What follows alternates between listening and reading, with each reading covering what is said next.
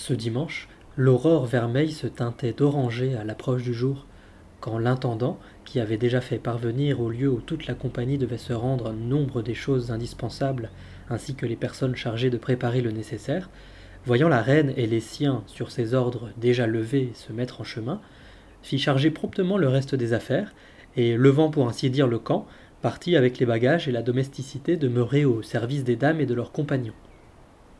La reine, donc, accompagnée et suivie par ses amis et les trois jeunes gens,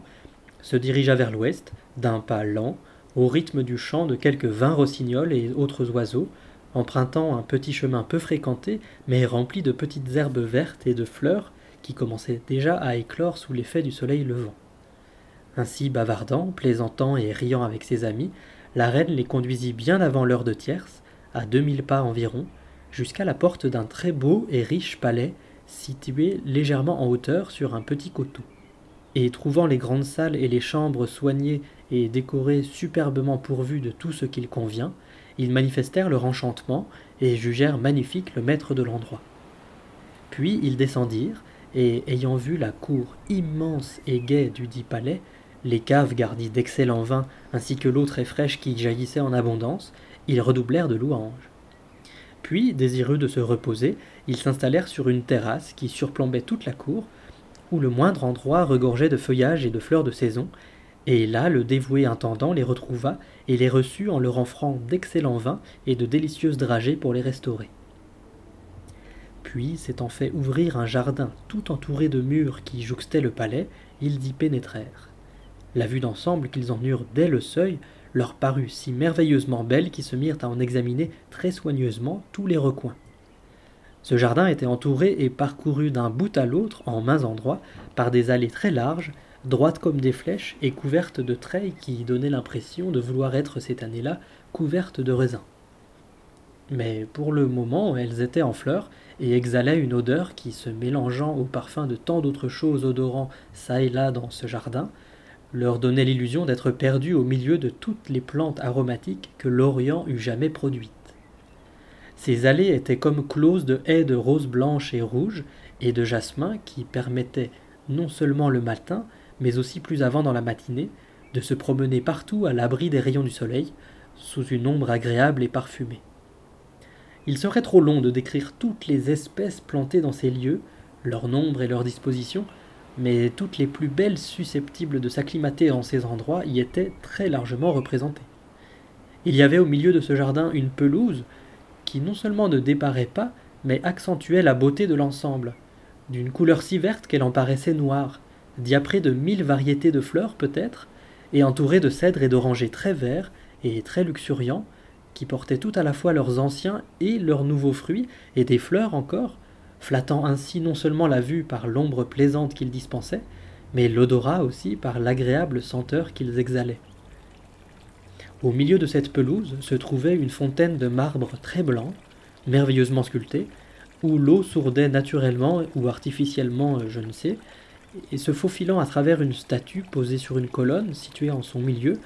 elle jaillissait vers le ciel avec une telle abondance et une telle force qu'il n'en aurait pas fallu davantage pour faire tourner la roue d'un moulin, puis elle retombait dans la claire fontaine en rendant un son harmonieux. L'eau qui débordait de la fontaine quittait la pelouse par un chemin secret,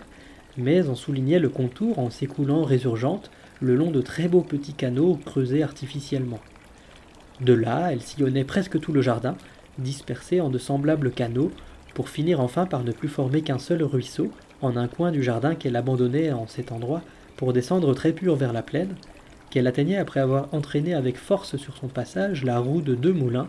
rendant ainsi un grand service au maître du lieu. La vue de ce jardin, de son parfait agencement, des plantes, de la fontaine et des ruisselets qui en dérivaient, enchanta à ce point chacune des dames et des trois jeunes gens qu'ils en vinrent à dire que si l'on pouvait créer le paradis sur terre, on ne pouvait l'imaginer différent de ces lieux, ni concevoir comment le rendre encore plus beau. Alors qu'il se promenait très heureux à travers ces lieux, confectionnant avec divers branchages de très belles guirlandes, tout en écoutant quelques vingt chants d'oiseaux qui semblaient vouloir rivaliser d'adresse, ils découvrirent une autre curiosité admirable de ce jardin qu'éblouis par les autres ils avaient jusqu'alors négligé. Ils virent que le jardin était rempli de cent variétés peut-être de très beaux animaux qu'ils se montraient l'un à l'autre. Ici débouchaient des lapins, là-bas couraient des lièvres, plus loin étaient couchés des chevreuils, plus loin encore de jeunes fans allaient broutant, et bien d'autres animaux inoffensifs se promenaient à loisir, au point qu'on aurait pu les croire apprivoisés. Tout cela ajoutait une note supplémentaire de bonheur. Mais quand ils eurent flâné à satiété, regardant de ci, de là, ils firent dresser les tables autour de la belle fontaine, et après avoir d'abord chanté six chansons et exécuté quelques danses, ils allèrent déjeuner selon le bon plaisir de la reine.